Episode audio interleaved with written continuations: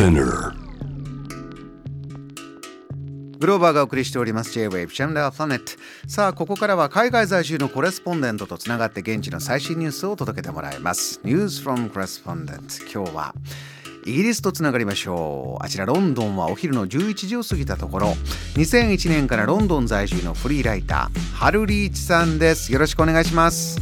よろしくお願いします。えー、春さん、えー、1月ぶりのご登場ですけれども今どうですか？イギリスでこんなこと盛り上がってるということありますか？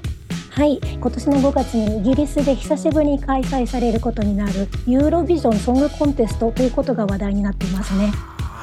そうですか。ユーロビジョンの季節あのどれぐらいの今盛り上がりぶりなんでしょうか？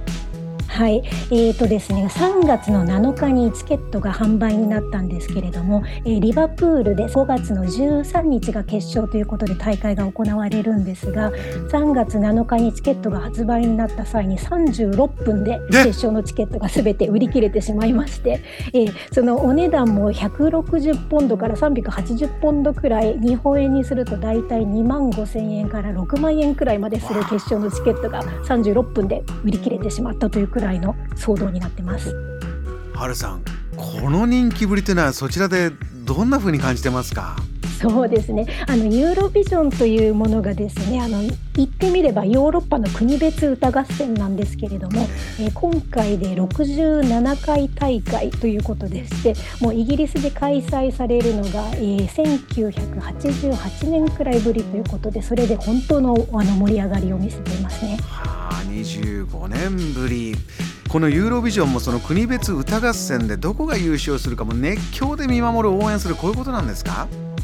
そうですね。あの日本でいうところの「紅白」じゃないですけれどもあのもう本当に国民みんなで見るあのテレビで視聴するみたいな感じなんですけれども、えーと、ユーロビジョン自体がそうですね。もともとは、えー、去年前年の開催国で前年優勝した国が、えー、その次の国のホスト国となるような感じなんですけれども、え。ー、今回の場合は、えー、前年度の優勝国が、えー、ウクライナだったんですね。でウクライナはい。ウクライナなんですけれども現在の状況を、えー、鑑みてということで第2位になったイギリスが今回ホストすることになったんですけれども、うん、あの2番目になったサムライダーさんというシンガーの方がもう本当にそれ以来時の人となってまして、もう去年はあのエリザベス女王の70周年即位記念イベントですとかあとは、えー、年末のカウントダウンイベントですとかそういうところにも出てきて本当にもうみんなから愛されるアーティストとなりましたね。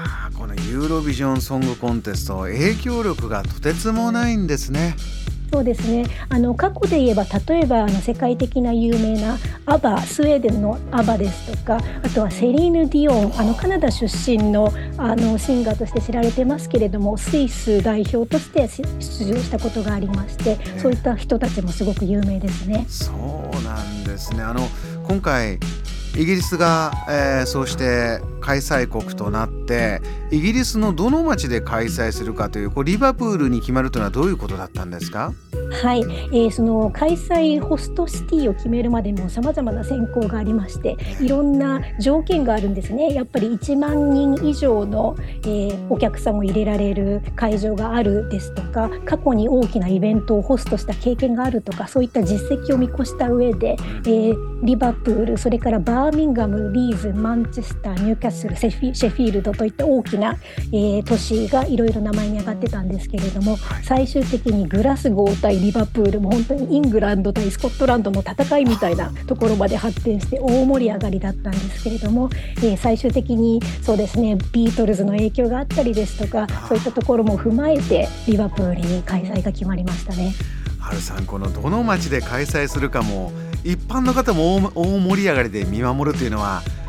音楽の国だなという感じしますね。そうですね今回リバプールに決まってからも、えー、今も BBC の、えー、ユーロビジョン特設サイトみたいなものがすでに上がってるんですけれどもそこでリバプールの紹介動画みたいなのが出てるんですがもうそこでももうものすごい盛り上がりを見せていて皆さん地元の方たちがリバプールなまりバリバリで リバプールをすごく紹介していたりとかすごく心温まるような動画が上がってますね。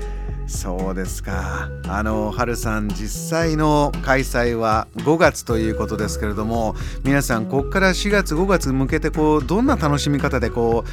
う指折りこうカウントダウンしていくんですか？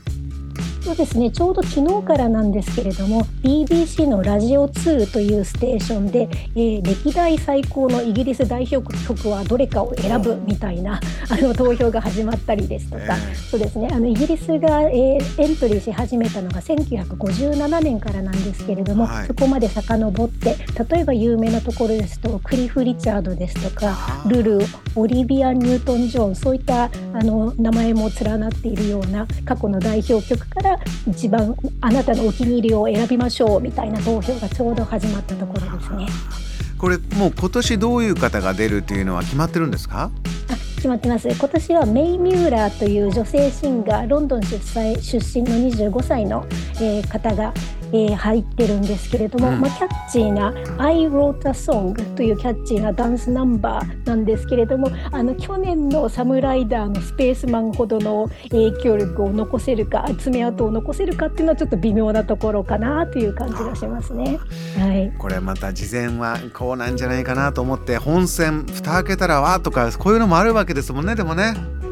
そうですねもう本当にあの BBC のそのウェブサイトとか他の特設サイトとかに行っても審査シートみたいなのが自分でダウンロードできてみんなそれぞれに歌のクオリティ歌唱力表現力衣装ダンスとかそういったものをいろいろ考慮した上でもう個人的にいろいろ準備して楽しむみたいなことがあったりですとかあとはみんなお国柄をすごくあの反映してたりとかするのでちょっとそのあの文化的なものが反映してたりとかするとちょっと少しポイントが高かったりですとかそういった面もあってみんなもういろんな事前に準備をして今年の一押しはこれだみたいなのをブッキーズあの掛け事屋さんですとかそういうところでもいろいろ特集するのでこれからどんどんどんどん情報が増えてくる感じですね。